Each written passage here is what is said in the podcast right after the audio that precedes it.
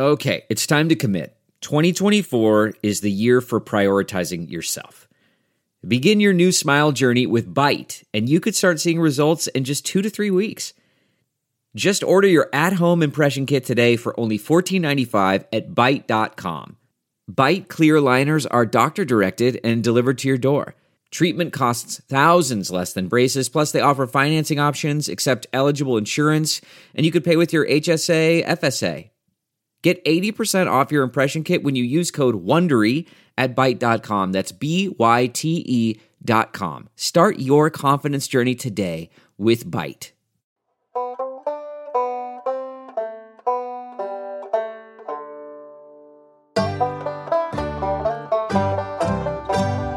Ethics in football, we dug ourselves a hole. Is it right or wrong to smash a player's skull? Ain't no easy Now it's time to play that banjo. Football's our favorite, but won't you please take note? We see it's got some problems, we're all in the same boat. Reckoning with football's past, I reckon you better paddle fast.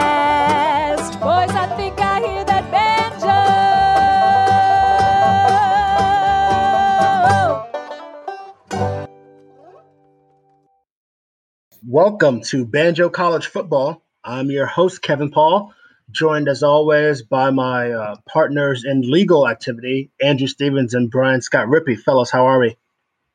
I got a ticket for uh, operating a cell phone while my car was on, so I am not uh, partaking in legal activities over the past couple of weeks. How about you, Well, Rick? A- uh, Andrew, I saw you 12 hours ago. When did you get this ticket?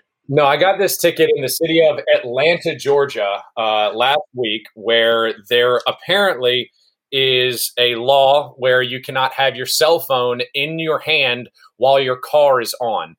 Now, while I understand the premise of the rule, um, I was sitting at a red light with the GPS in my hand when an unmasked police officer on a motorcycle decided to come and tell me that I needed to pull off the road.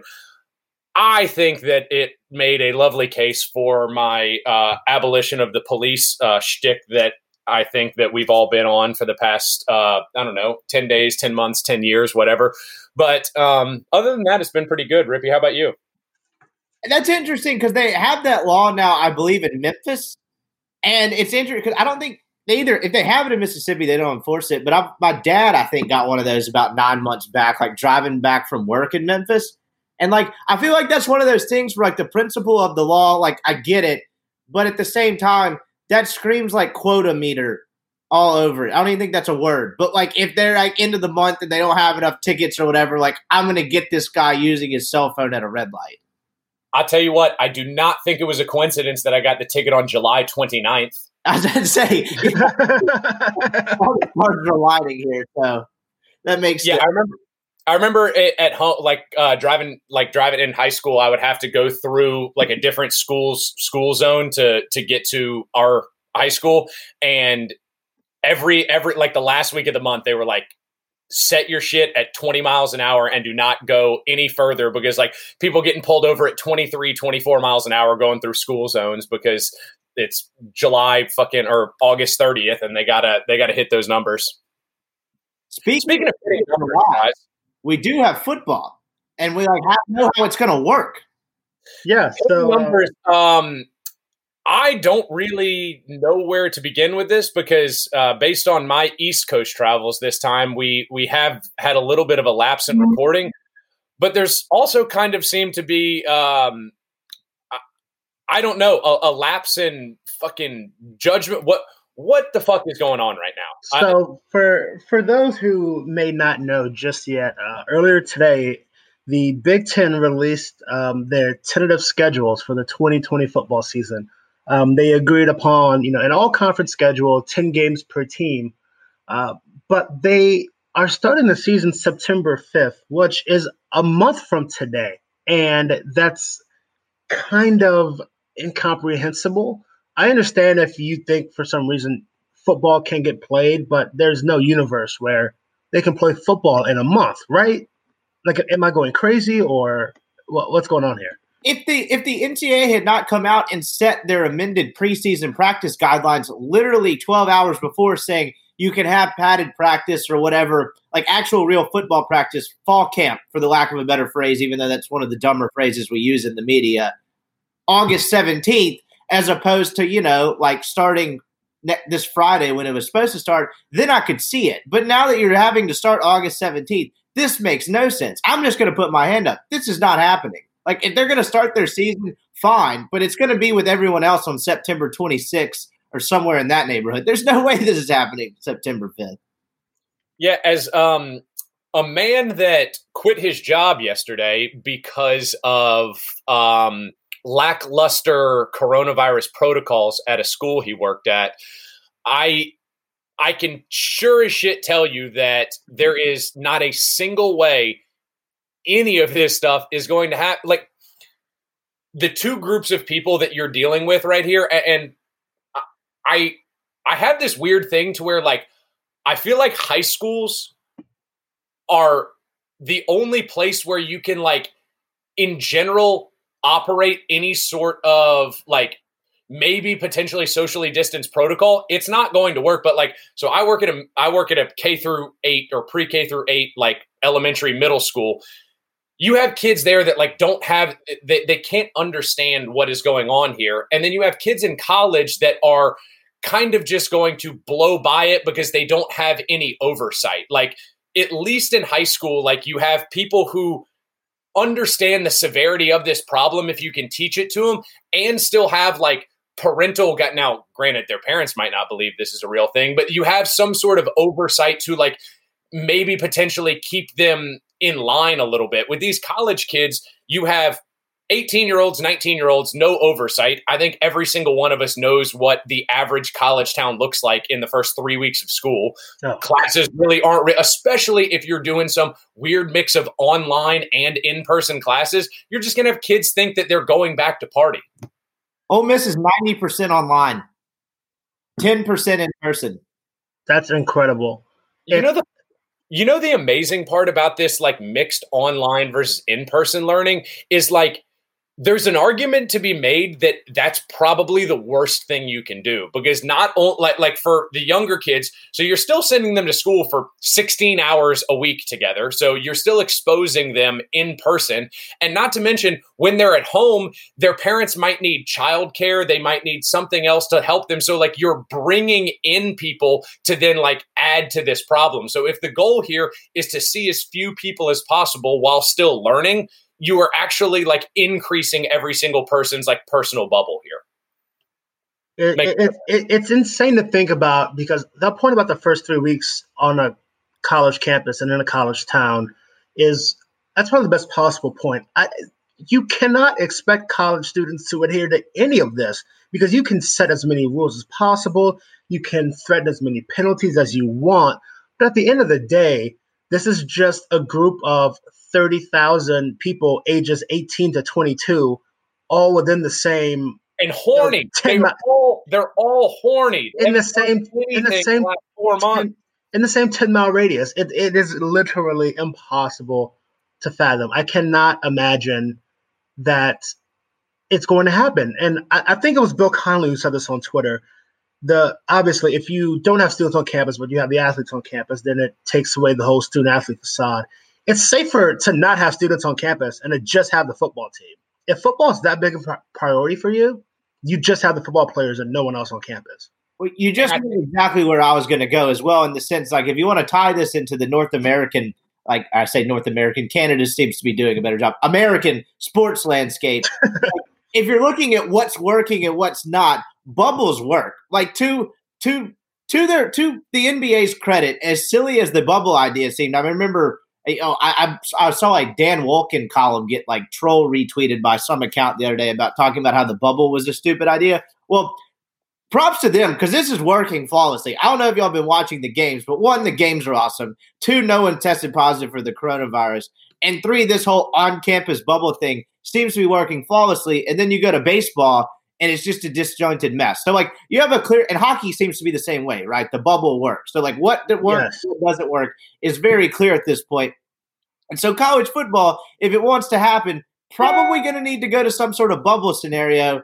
And you know, at the end of the day, you're going to have to acknowledge that these dudes aren't normal students. Like that, like there's so many forces not to be pulling in too many directions at once. But the name, image, and likeness thing is basically acknowledging that these guys aren't normal students. They deserve to be paid, you know, a fraction of the money they bring in. The whole coronavirus, if you want to have a season in 2020, requires you acknowledging these guys aren't normal students. They deserve to be compensated in some form uh, because they're taking all the risk. Like all of this is trending in one direction, but on the coronavirus front, the bubble has to happen or some sort of form of it. And if you're not going to do a real bubble, is there any way to insulate these guys to online only classes, keep them in facility, pray to God they don't go out and see what happens? Because that seems like their only hope. If they just go by the seam of their pants and they say this is normal, like, you know, just do what you normally do, then they're screwed. This is not working. So I th- KP and I were talking about this last night, and so I, th- there I think I, I guess three overall points that that I kind of want to make in regards to this. First, I think that you end up where you obviously you I think the schools are debating right now is it cheaper for us to lose out on the entirety of one season or to pay athletes basically in perpetuity? Because the moment you pay them for one coronavirus season or whatever like you're not clo- you're not getting that tube back in the tooth or the toothpaste back in the tube. And so I, I think you really do have like very fucked up moralistic internal battling of like you know what we, like we never get free labor back if we go about this way so it might just be cheaper saying fuck it we're going to cancel this one season as opposed to only having the football team on campus second uh, the, the bubble point is completely correct because kp and i were talking about this yesterday you kind of have two options right now if you want to operate sports. You can either A, not play them in America, or B, you can play them in America in a bubble. With the MLB, it has been shown with the summer camps in Georgia. Like, like if you have a fucking brain, it has been shown that like increased travel and increased interaction is only going to end up with people participating in this thing you're trying to produce getting the coronavirus. And when you have all sort of varying levels of risk, you're going to God forbid, but like you are going to have someone die from this. Like you are going to, we are going to wake up and it's like, oh shit, Mike Matheny died. I don't even know if he's still the fucking manager of the Cardinals, but like someone is going to like, ne- sorry, Mike Matheny, if I just hypothetically killed he's you. The Royals manager now. He switched sides of the state. Okay, okay, okay. Um, show I haven't I haven't watched a nine inning baseball or a complete baseball game since the Cubs won the World Series in 2016. But the and, and sort of my the I don't even know where I was going with the the last point, but the the biggest issue I think that you're going oh oh here it was. KP and I were talking about just the SEC if you just talk about the SEC, so you have 85 scholarship guys per team, you have probably at least 15 coaches that are going to be operating between on field and in booth. You have God knows how many analysts, you have equipment staff, you have training staffs. Like you were talking minimum 100, and this is not including any person that it takes to clothe, feed, house any of this to these people. You're talking about minimum 150 to 200 per team. I have no idea how you are going to potentially try and institute a 2,500 person bubble anywhere.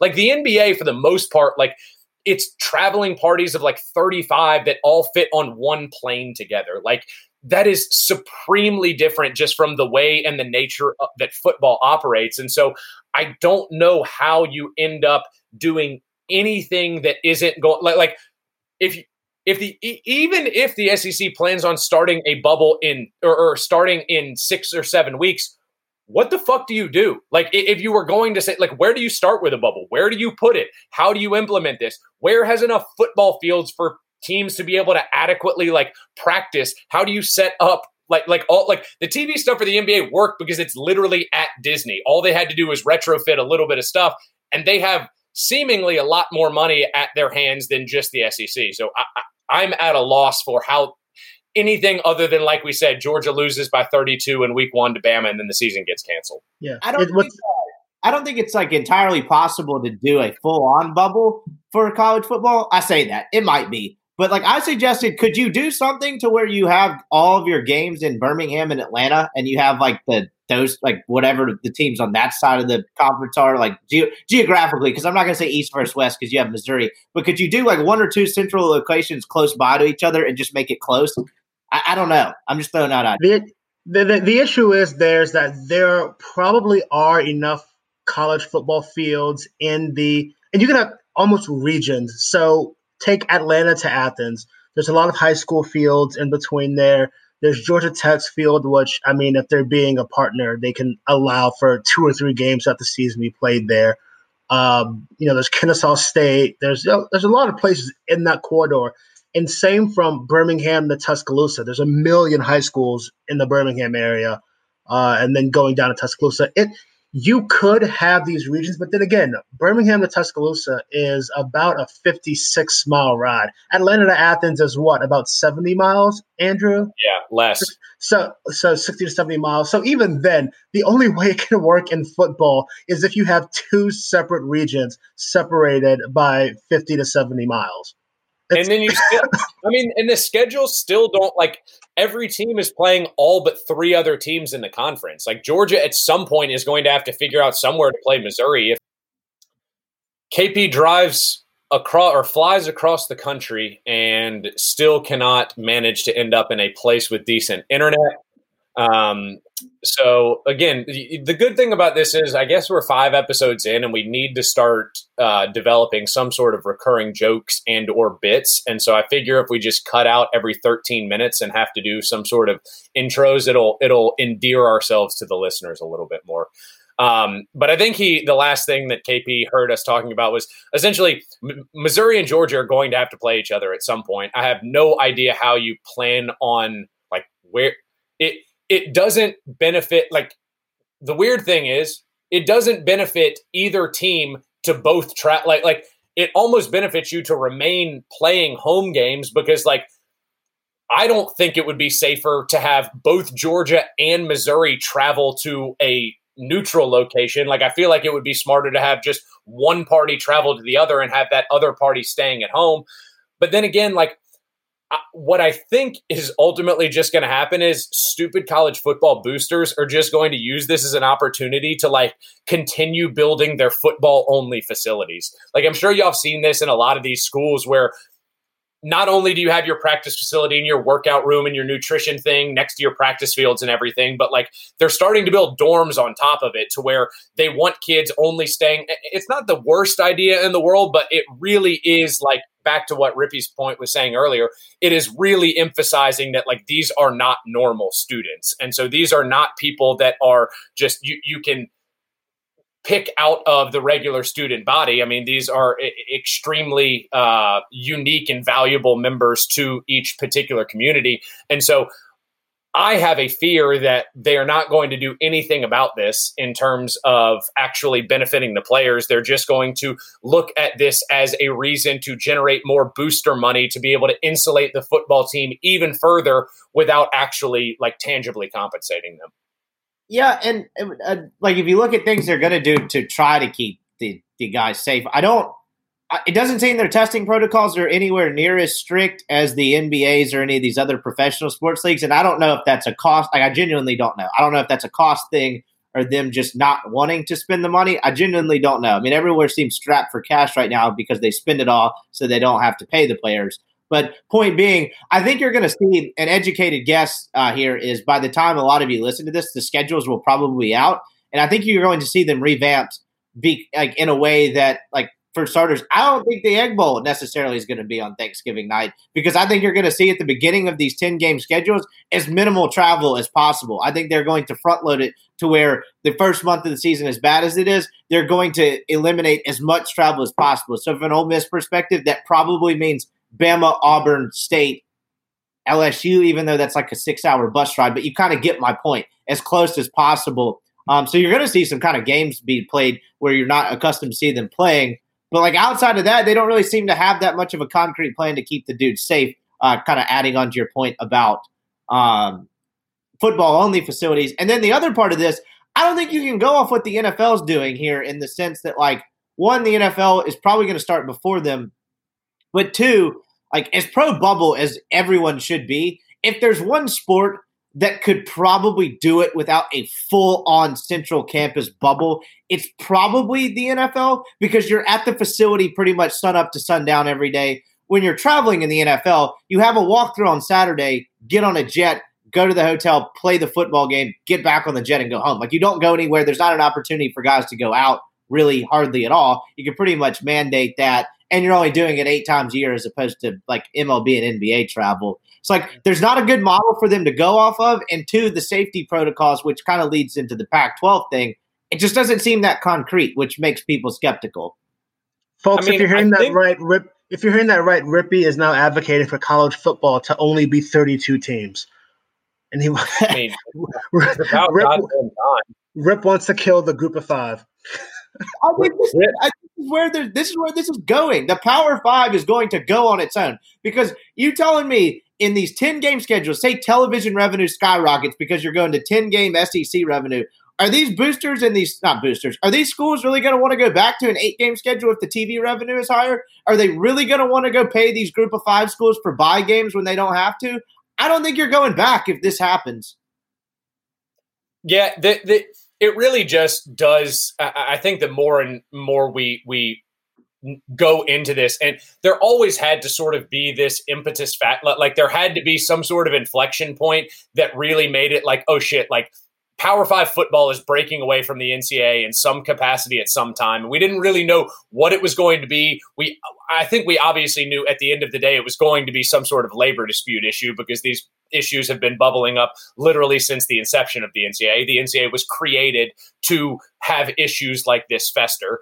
Um, but I, I, don't foresee a scenario in which you don't within the next 10 years don't essentially just have minor league football teams on all of these campuses where people are allowed to make money from that and also attend school because like we've talked about earlier the schools have the ncaa bent over a barrel just on infrastructure alone like not not not even in name recognition or licensing in that but like fuck off. The NCAA ain't going to go build Sanford Stadium somewhere. They're not going to be able to recreate any sort of game day experience. That they, they, can't drum up like the NCAA doesn't have anything. They're just a money suck. Like the only thing that they provide, like for a while, the only thing they provided was organization and legitimacy. Well, now that every other organization has PR staffs and and and protocols and operational like every single athletic department operates like a full-fledged business right now to where you don't need the NCAA to come in and run operations standard across the board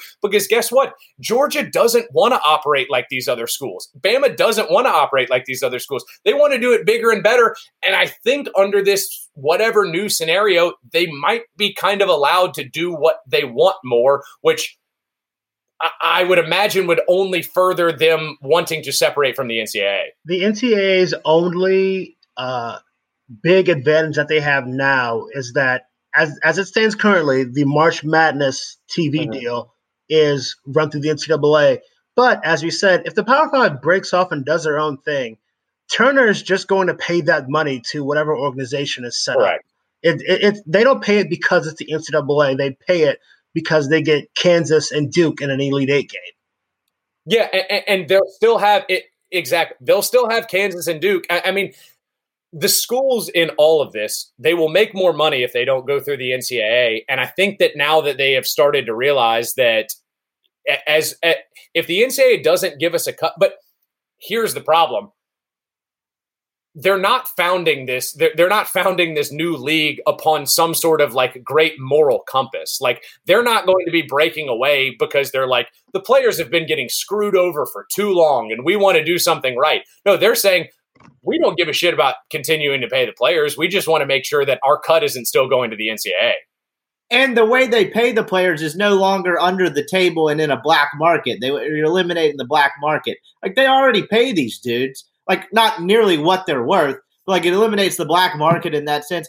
And you don't have to get popped with some stupid show cause and five year investigation where your football coach questions the guy's religion and core values if you get caught doing so. So like there's no like that to be not in the ordinary. it just eliminates all of that stuff. So I think this is all this is headed, and this probably is a pretty good segue into the Pac-12 stuff, right? Because like they've kind of had what is it? United We Stand. Is that the campaign? Is that what it's called? United Together. Yeah, yeah. If if you just heard that, it was uh, Nick Rolovich taking out his his punter behind the shed and killing him, old Yeller style. and so. some, of these, some of these demands are they make sense and they should have happened long ago. One of the ones that stood out to me was the healthcare. So like I have we have a guy in the our the Ole Miss media group whose son is the center on the football team.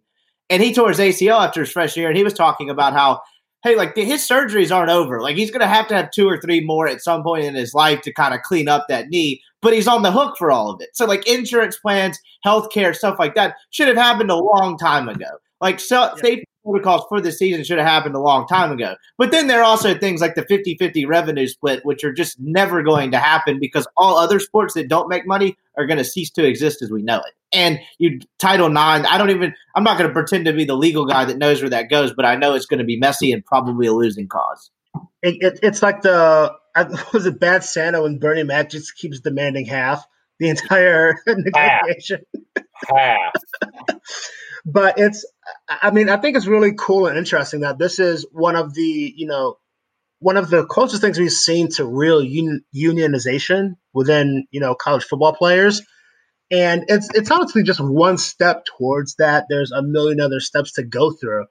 But we saw after one step uh, washington state head coach nick rolovich like literally tried to like kick half his players off of the team just for thinking about joining something that kind of resembles a union. and this well, is the thing guy what you heard there was Pat Fitzgerald's what what you just heard there was Pat Fitzgerald's massive erection.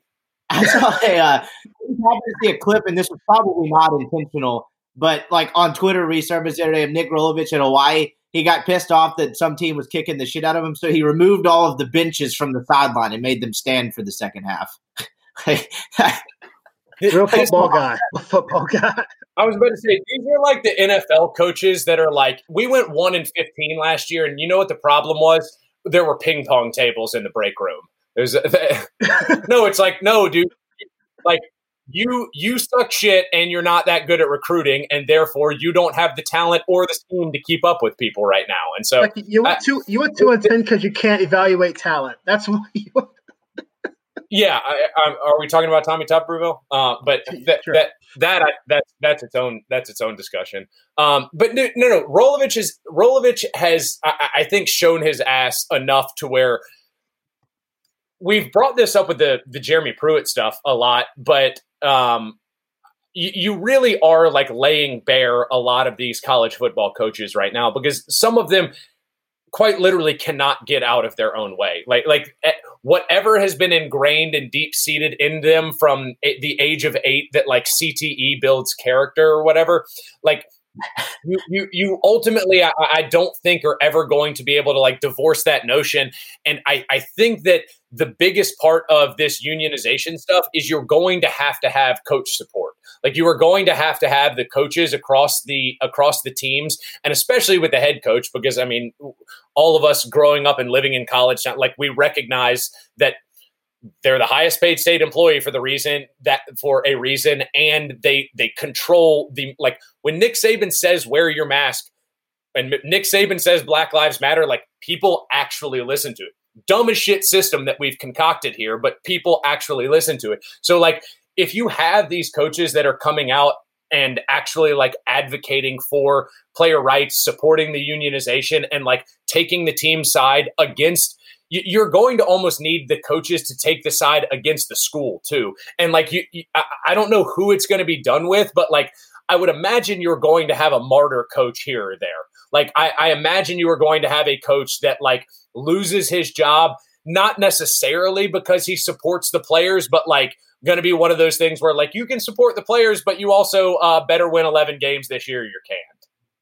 Yeah, it's going to be a guy like I'm trying to think of a middle of the road team that's not whoever the new Kansas State head coach is. Um, got his name. He used to coach, coach uh, Chris, Chris Klieman. Yes, Chris Klieman from uh, DSU. Right. So Chris Klieman comes out in support of you know this unionization effort, and he goes. It's still it's Kansas State, but let's say he does that. He's very vocal, and he goes four and eight, and he starts the next year two and three. Uh, it, should he get fired for that? I mean, maybe he should get fired for his record, but that's not going to be you know the the overarching reason why he got fired. Kansas State's the worst program in like major college football history. They've had bad seasons before, but they've also never had bad seasons with a coach coming out so in support of players. Sorry, sorry yeah, if I fired like, you, Chris Klieman, but you know. yeah, I was, I, I was thinking of like a. It would be great to get a coach like on his like. Imagine if Mack Brown just like went full bore like player support or like a guy like Chris Petersen before he left. Like I, I think it he left yeah, right. Uh, he uh, retired. I, okay, okay, that's what I. Just out of it, like he if you read into anything in his retirement, he just got tired of dealing with the bullshit and having like constant like not that he's against it, but just like managing personalities. He just got sick of it and was like, I can't do this anymore. I need a break. Yeah, I mean that could be like the old. Uh, I mean, Charlie Strong didn't voluntarily leave at Texas, but like everything's come out where it's like I wasn't a good coach there because I didn't know how to be the head. Like being the a head college football coach and being the head college football coach at the University of Texas are two very different things. Correct. The spirit of performance is what defines Acura, and now it's electric. Introducing the ZDX, Acura's most powerful SUV yet. Crafted using the same formula that brought them electrified supercars and multiple IMSA championships, the ZDX has track tested performance that packs an energy all its own. Unlock the energy and order yours at Acura.com. We're driven by the search for better. But when it comes to hiring, the best way to search for a candidate isn't to search at all. Don't search, match with Indeed. Leveraging over 140 million qualifications and preferences every day, Indeed's matching engine is constantly learning from your preferences. So the more you use Indeed, the better it gets. And listeners of this show will get a $75 sponsored job credit to get your jobs more visibility at Indeed.com slash match. Just go to Indeed.com slash match right now and support our show by saying you heard about Indeed on this podcast. Indeed.com slash match. Terms and conditions apply. Need to hire? You need Indeed. I want to tell you a story. It's a story about a scandal, broken relationships, gossip, rumors, money, corporate rivalry, and a broom. A performance enhancing broom. My name is John Cullen. I'm a comedian, podcaster, and for 20 years, I was a semi professional curler. And I want to tell you the story about how a single broom almost imploded the 500 year old sport of curling. We felt like we were bringing a knife to a gunfight. It's the story of a superstar and his fall from grace. Oh, I was being dragged through the mud. It's the story of two brother entrepreneurs with a dream. I said, that's great news. It's a story of intrigue. I still don't understand why we want to keep his name secret. The full story has never been told, so I'm going to tell it. Broomgate How a Broom Almost Killed Curling. It was a year I'd like to forget. To listen to Broomgate, search for Broomgate in your favorite podcast app. That's all one word Broomgate. Delve into the shadows of the mind with Sleeping Dogs, a gripping murder mystery starring Academy Award winner Russell Crowe. Now available on digital. Crowe portrays an ex homicide detective unraveling a brutal murder he can't recall. Uncovering secrets from his past, he learns a chilling truth. It's best to let sleeping dogs lie. Visit sleepingdogsmovie.com slash Wondery to watch Sleeping Dogs, now on digital. That's sleepingdogsmovie.com slash Wondery. What makes a life a good one? Is it the adventure you have? Or the friends you find along the way? Maybe it's pursuing your passion while striving to protect, defend, and save what you believe in every single day. So, what makes a life a good one? In the Coast Guard, we think it's all of the above and more. But you'll have to find out for yourself. Visit gocoastguard.com to learn more. You're a politician. You're you're a politician at you know these like Georgia, Texas, Alabama, Florida. You're you're a, you're the third U.S. senator from the state. and in terms of where all this goes, right? Like the way I see it, and this could be like totally wrong, but there's a shit pile of real estate between name, image, and likeness and the 50-50 revenue split. Pay them exactly what the market tells them they're worth. Capitalistic like view of this and like, where does this land in the next two to three years is going to be kind of fascinating. Like, I don't think it's ever going to be these guys are going to get paid exactly what the market tells them they're worth. I just don't think that's going to happen because the schools are obviously going to want a pretty big cut of it. And I also don't think the just uh, like base name, image, and likeness thing is where this stops either. You know what the interesting part about it is, though? So I, I think about a lot of this, uh, like what I think coronavirus not only obviously in sport, like I think sports is a large microcosm or is a microcosm for the larger issue here, but like it really is shifting over like like I've been thinking about like anchoring a lot and the way that Overton windows are shifting here because like let's say th- this this image and likeness stuff I mean this stuff has been bubbling up and, and we regardless of the coronavirus pandemic I, I think we were in a timeline to where we were nearing getting the like compensation for name image, image and likeness. Like we had seen too many like Todd Gurley scenarios. I think the stuff that was coming out with Zion, like I, I think we were very slowly, but like but like steadily progressing towards we are going to figure something out within the next year or two. I think we've now shifted the Overton window so far to where it's like you can't claw like like name image, name image and likeness is now the absolute bare minimum. Like okay that's done but let's start talking about like that tv deal that we know we deserve a part of. And so i don't think you'll within any reasonable timeline be able to get to that 50-50 split but i do think you've you've shifted the overton window so far here to where things that weren't even thought of as possible two three four five years ago are now like no like i'm not stepping on a football field if that's right. not done all the pandemic did was use it as a springboard. Like like the players knew they had the like the players had the power. Now they realize truly how much power they have, and they've used the pandemic as a springboard. And people hate to use the word exploit because it has such a negative connotation, but they have smartly exploited this pandemic to kind of springboard all these talks and move them up exponentially in terms of pace. Exactly. And also going back to your point, Andrew, about you know the TV deals and rep. You you mentioned Title Nine. I don't know how all that works exactly, but I do know the SEC has a TV deal for volleyball. Like they broadcast volleyball games on the SEC network. They they broadcast gymnastics on the SEC network. It's like even if it's a much smaller deal, well, not even if it is a much smaller deal than football, it's like those gymnasts deserve a cut of whatever you know deal that is. Those volleyball players deserve a cut. Those track athletes deserve a cut and it's a, a, lot smaller, and it'll be interesting to see how that gets divvied up if and when that happens. But I, there is money for everyone to be made. If you are a an athlete at a Division One school, you have made money. You have brought in significant revenue to your university, and you deserve to be compensated for that.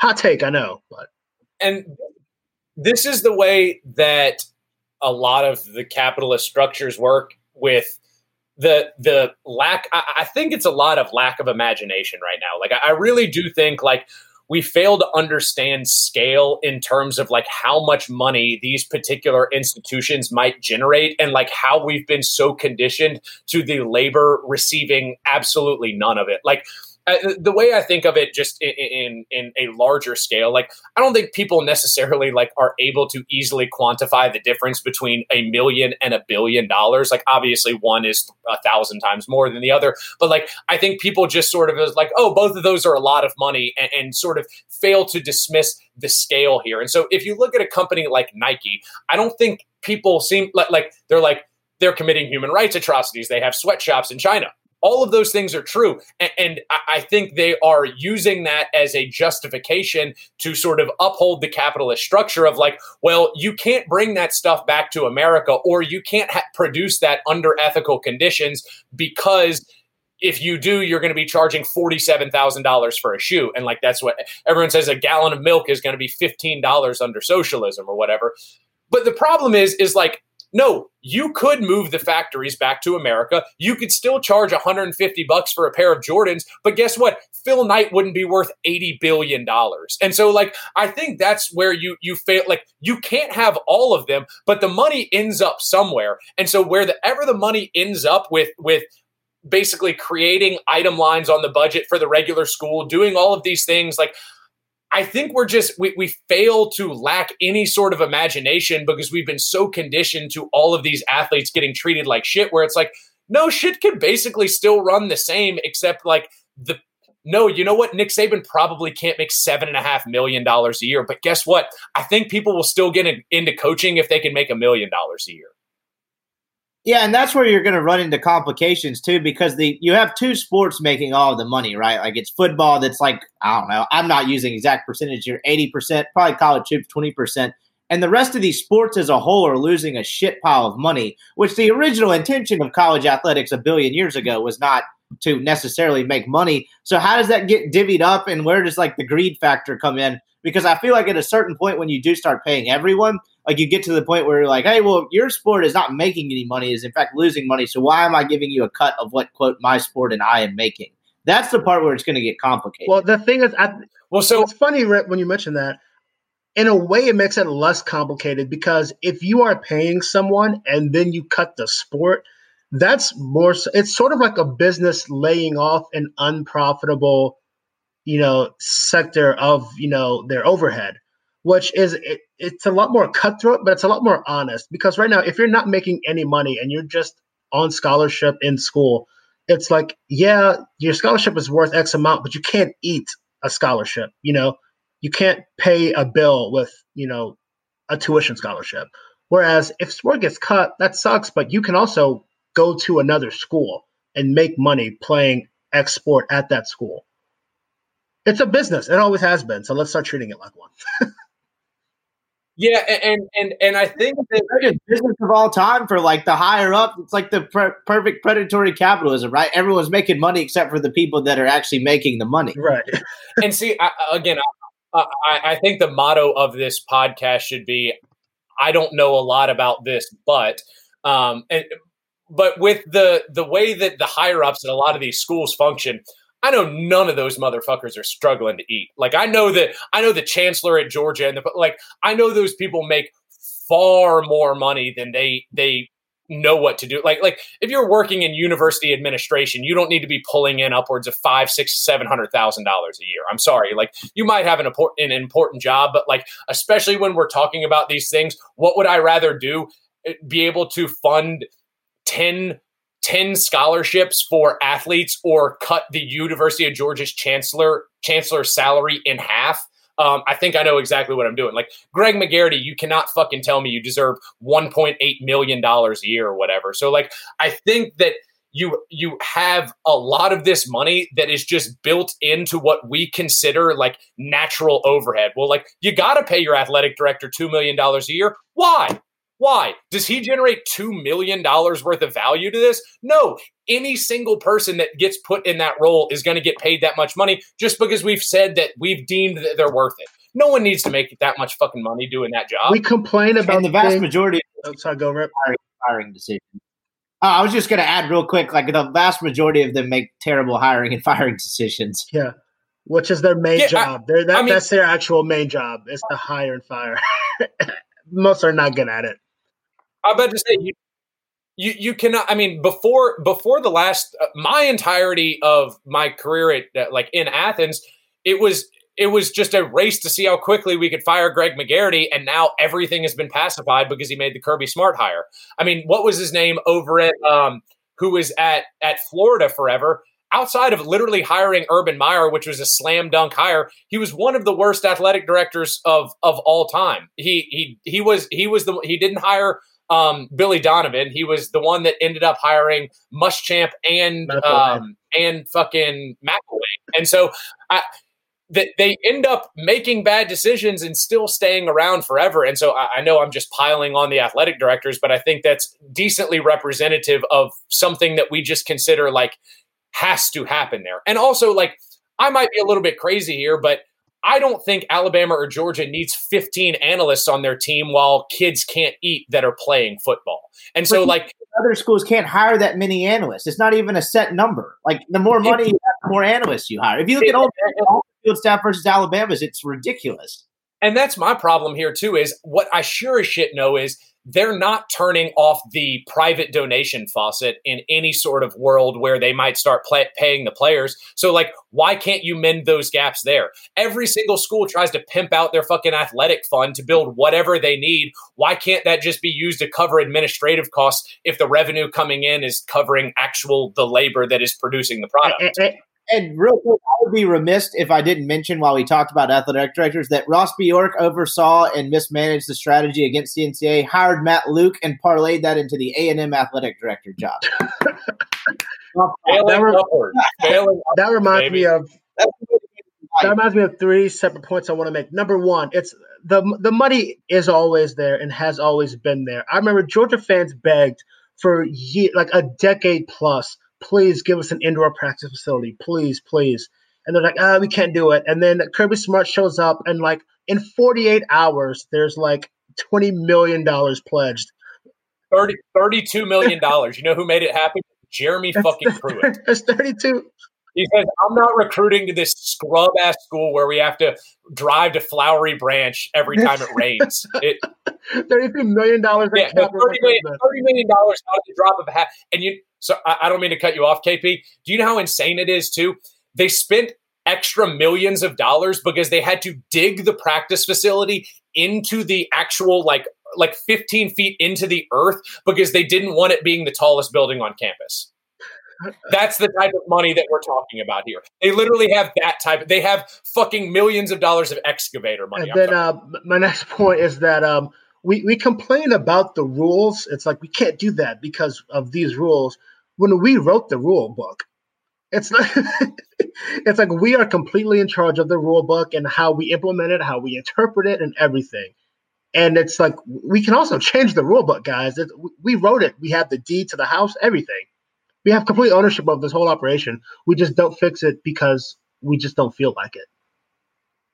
So yeah, I mean, it, it's a completely self-created problem, and again, tying I think the two points together, like it's just been people that have been conditioned to making a lot of money on large profit margins, not wanting to give up those profit margins, and like, I mean, from I I don't want to say I understand or I empathize because I try to operate almost and like antithetically to that. But like, eh, I think that you just have greedy people who are finally people are saying you don't get to be greedy anymore, and now we are in that like tumultuous like push and pull battle of all right, where does the dust settle with this?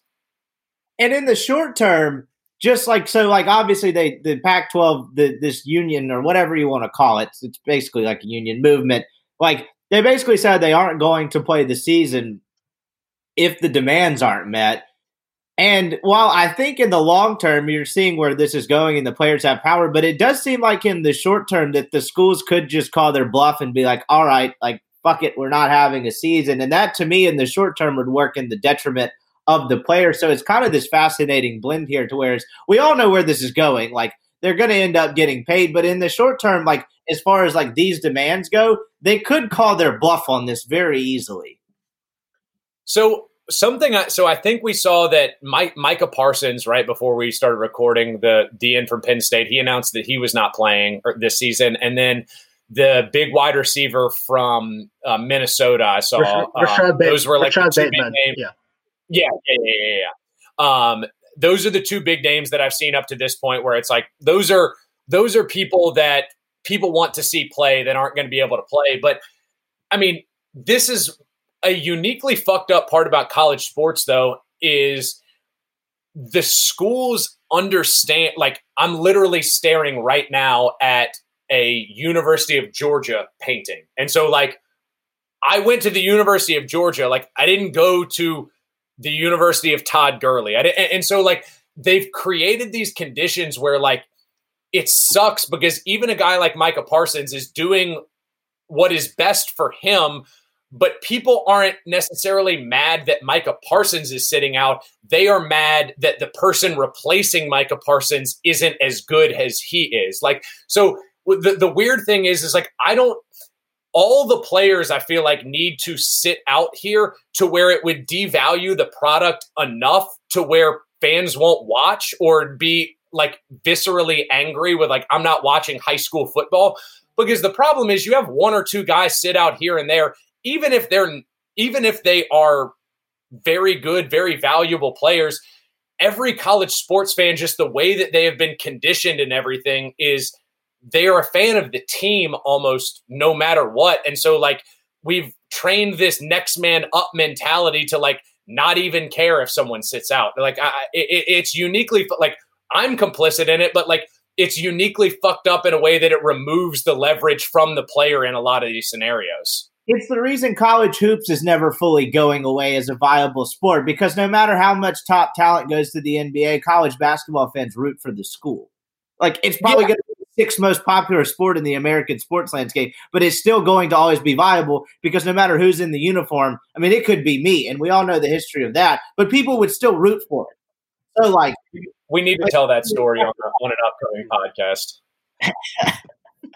but no, yeah, no, you're you're you're totally right. I mean, you, the amount of the amount of dog shit college basketball that I've watched in my life, like you cannot tell me that you you could devalue that product by five or ten more percent, and I wouldn't continue to watch. What do you like? I watch the NBA, and then I, I I've stopped watching it a little bit, but like I will turn. I, I spent disposable income to watch Georgia basketball games this year. Like that is fucking insane. Yeah. Like that is the dumbest shit. But it's also like, you know what? If Anthony Edwards wasn't there that year, this year, I still would watched Georgia basketball. And so, like, they, they really do.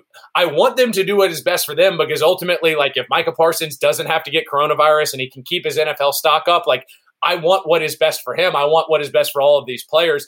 But I think their strength really right now is going to come in numbers and saying, like, no, none of us, because I think Nick Rolovich can get away with one or two players not playing. Nick Rolovich cannot keep his job unless, or Nick Rolovich has one of two options if his entire team says he's not playing. He the, he either goes and looks like a dickhead and takes a public battle against a bunch of 19-year-olds who aren't getting paid or he then co-ops the movement and actually uses his privilege as a shield against what the NCAA is trying to do.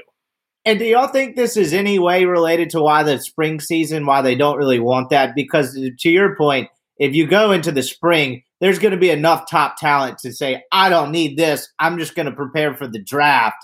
Like, what are the odds Trevor Lawrence plays a college football game if it were in the I, spring? I, am going to say 2%. Yeah, I think it's what's very interesting is that we see guys like Micah Parsons, you know, opting out, Rashod Bateman opting out those guys, I mean, their, their future is sealed. You know, they like Mike Rashod Bateman was probably a top two round pick, regardless of what happened this season, barring catastrophic injury. Michael Parsons is probably a top ten pick.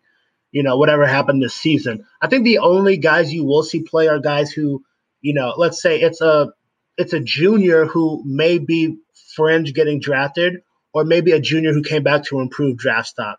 You know, a guy like DeVonta Smith at Alabama, for example, he may not play, but he only came back to improve his draft stock uh, because he was a, I mean, he, he broke the Alabama record for receiving touchdowns in a game. It's a school that's produced Julio Jones and Amari Cooper. He broke he broke that record. Uh, so I, I think it's very interesting to see who plays because it's all based on draft stock. It's obviously no one wants to get hurt, but it's like you know, what does Michael Parsons have to prove in college anymore? He's already like the second or third best linebacker in the country, and he's 19. Yeah, and, and we've talked about this with like Leonard Fournette and uh, like Jadeveon Clowney, like the top pros- prospects whose whose draft stock is sealed no matter what. It almost behooves them anyway to not play another season of college football. Like you're taking less hits on your legs. You're you are I mean, there is a reason why people take out insurance policies before their junior year to literally protect themselves against. I mean, I know Todd Gurley had one that paid him out if he would have dropped out of the first round. I think Tua may have had one that would have done the same thing. And so you you have these players where the the big names aren't going to be the ones getting affected, but the big names are going to be the ones that like they are immune to all of this stuff happening right now. Because if you are a guy that is going eh, that, that has an NFL team that's going to pay you multiple millions of dollars a year, it doesn't matter what you do in your last year of college football. It's those, it, it's the the fringe guys that are are because even some of the walk-ons, I don't think anyone is actually going to do this, but like you could have guys that recognize like. All right, I don't really have a future outside of me really wanting to play college football. Maybe this is no longer worth it. And so, like, I really do feel bad for those guys where it's like, I might have a shot to make a career off of football, but like now I have to factor in is that worth potentially getting like a life changing disease for? No. is that a lot of times? No. Uh, yeah, but a lot of times these kids are 19 years old, and like I, we think back where you were at 19 years old, yeah. decision making not always sound And that's the thing. I'd be having other people spit in my yeah, mouth. it's like, what do you? What would you rather? What What would you rather get if you're a guy? I'm trying to think of a rising junior who's like at the top of draft boards, like Trevor. If you're Trevor Lawrence, what would you rather have? Would you rather, you know, have a sprained knee that, that you get in week two, or get coronavirus? He'd probably take coronavirus right now. Yeah, that's the thing is like the, what gets lost in when the argument, like the often nauseating discourse about what's safest and what's best, is like despite in the I guess sometimes flying in the face of sound decision making, these 19 year old kids that all they've done is play football their whole life, like breaking news, really want to play football and may not actually fully weigh the risk when they make the decision because you know they're 19. Yeah, and and I, I think what is um I think Amanda Mull made a good point about this on Twitter the other day that I, I think the, the Pac 12 I like a lot. Just I like that the Pac 12 is the one that is spearheading a lot of this because the way that their school schedule functions, like they don't start school until September mm-hmm. or so, like like normally the the, the way the, the quarter functions. system, right? And so I, I think so, I think a lot of schools out there are, and so when when you give yourself at least another three or four weeks before like you are and i know some of the football players are forced to be back on campus but like it gives you a little bit more time i think to organize a lot of this as opposed to some of these sec schools that are starting up back relatively soon and uh, amanda's point was a lot of the people that work in the Northeast right now are conditioned to think that we have three or four more weeks to put in coronavirus protections for school, while the school I work at literally is starting tomorrow. Our and high so school started yesterday. Our high school started yesterday, Andrew.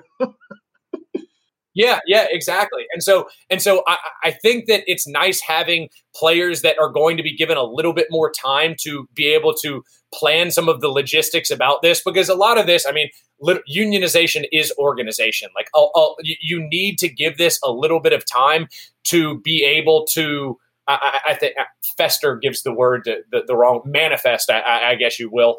Um, but what what is really going back to what I was saying earlier, I think the largest point of sort of legitimacy that you're going to need or recognition is you're going to need real coaches on this staff. And it might not even have to start with the coach. Like I guarantee you if Joe Brady would have come out in large support of the players, he wouldn't have been a like like I, I feel like I'm talking in circles here, but the biggest thing I think any of these players can do right now is come public with everything. Like you possess the leverage in a public forum. We've talked about this with Chuba and Mike Gundy, but like leak everything to the media, Le- put everything out in public because you now have a large enough following to where like even it like like you having the public on your side is going to help you in this discourse. And it, would it? I, I, always just think about like, what if there was another league in the sense like the Pac-12 is kind of spearheading this whole movement? Would it carry more weight if it were the SEC? Because you kind of know the Pac, state of Pac-12 athletics, West Coast, a lot of other shit going on. Like, can you imagine if this this this United? I, I'm butch. I should Google this because I'm butchering the name over and over again. But if this movement union had started in the Southeastern Conference with a bunch of players from Auburn and Alabama, I feel like, like I feel like that would make way more uh, way more of a splash. It's on its way for sure. I feel like I, I don't think you know the Pac-12 is going to be the only conference that comes out with one of these things. I mean, these players all talk to they know each other. They talk to each other. They've done seven on seven in all these camps from when they were 13 going on. So it's it, if like let's say stars at Alabama, Auburn, Georgia, even places like Clemson, Florida State, like those conversations are probably already starting. It's just you know whether or not they fear the wrath of their coach a little bit more. Yeah, yeah, and and I I think that we've gotten to a point where we're kind of just talking in circles a little bit, and so that might be kind of a good good place to to close it out. But like the the biggest the biggest factor here for I think the efficacy of college football. I think the only way we actually have a college football season this year is if the administrations and the coaching staffs take this seriously enough to actually protect these players. And still we might not even because I, I think their their their uh their modus operandi up to this point has essentially been no, we're gonna bury we're going to we're going to bury our heads in the sand and we are going to push this forward because we have the leverage and what are you going to do about it? Now i think you have legitimate players saying fuck that i'm sitting out i'm not doing this anymore. And so i think the only way like my brother thinks the only way the nfl happens this year is if the mlb gets canceled and they actually have to look and say we need to put in real protections and a real plan in place. And so like i think the only way that the that college football happens this year is if they recognize that like this is not something that you can just like sweep these are not off-season arrest allegations you can just sweep under the rug and push through like you need a real competent plan and that plan is going to look something like has never operated in college football before. Before we go, um, I, I, see on Twitter, like literally two minutes ago, I think, or within the last 10 minutes, um, the Big Ten players published a piece on the Players Tribune uh, titled Big Ten United. And it's basically a list of demands. I'm not going to list every single one, just the main points. Uh, they uh, the unity proposal is based on protecting the well-being of all athletes, and it's based on oversight, transparency, prevention and safety protocols, testing, contact tracing, and related procedures, player assurances, and hazard-related economic support. The second major conference domino has fallen, and it kind of makes sense that it's the Pac-12 sister conference that did it and I haven't seen it yet. Obviously, I'm just going based on what you heard, but it sounds like it's a more uh, palatable uh, version of it. Like it doesn't get into more of like the long term revenue sharing stuff. It's actually like I don't want to say more practical because that discounts the Pac-12 being like the first to do it, but it seems like it's more immediate it's, stuff. It's, it's mostly COVID. Obviously, you know, a lot of it is economic, such as you know preserving scholarships. Um, acts, even stuff as you know detailed as complimentary access to the Big Ten network um, for family members of athletes. You know, that stuff may seem small, but it's like if your mom lives, you know, a state and a half away and she comes to every game, she won't be able to do that this year. So, yeah, it's small stuff like that. More palatable and definitely a lot more easily accepted. That's what happens when Ohio is in your conference. Um, but but that's uh so that's that. Folks, you got anything else? Uh, the the last, I mean, it's all it's all related in like like in terms of the Black Lives Matter movement, the proper coronavirus protections, the fact that this podcast is the only ethical consumption under capitalism, like all all of these things are like kind of tied into one. And so like uh, ultimately like the advocate like the the the player advocacy like what I hope it basically starts is the players realizing the autonomy and the power that they have and essentially saying like the things we want to push forward and push through, we can push through. If we want to change social issues, if we want to change social conversations, if we want to get more protection, if we want to get healthcare, if we want to message about this, like we can do that because we hold the power in all of these cities and all of these towns and at these universities. So, um, yeah, that's that's pretty much all I got. Um, other than that, uh, Rippey, what's what's good with you? Not much. Moving to Dallas in a week. That's yeah. about uh, that's about it. So trying to. Hell yeah, we got, we got yeah. some big moves on the banjo horizon. That's right. You're going to New York. I'm headed to Texas. Yeah. It's uh, uh, U-Haul season.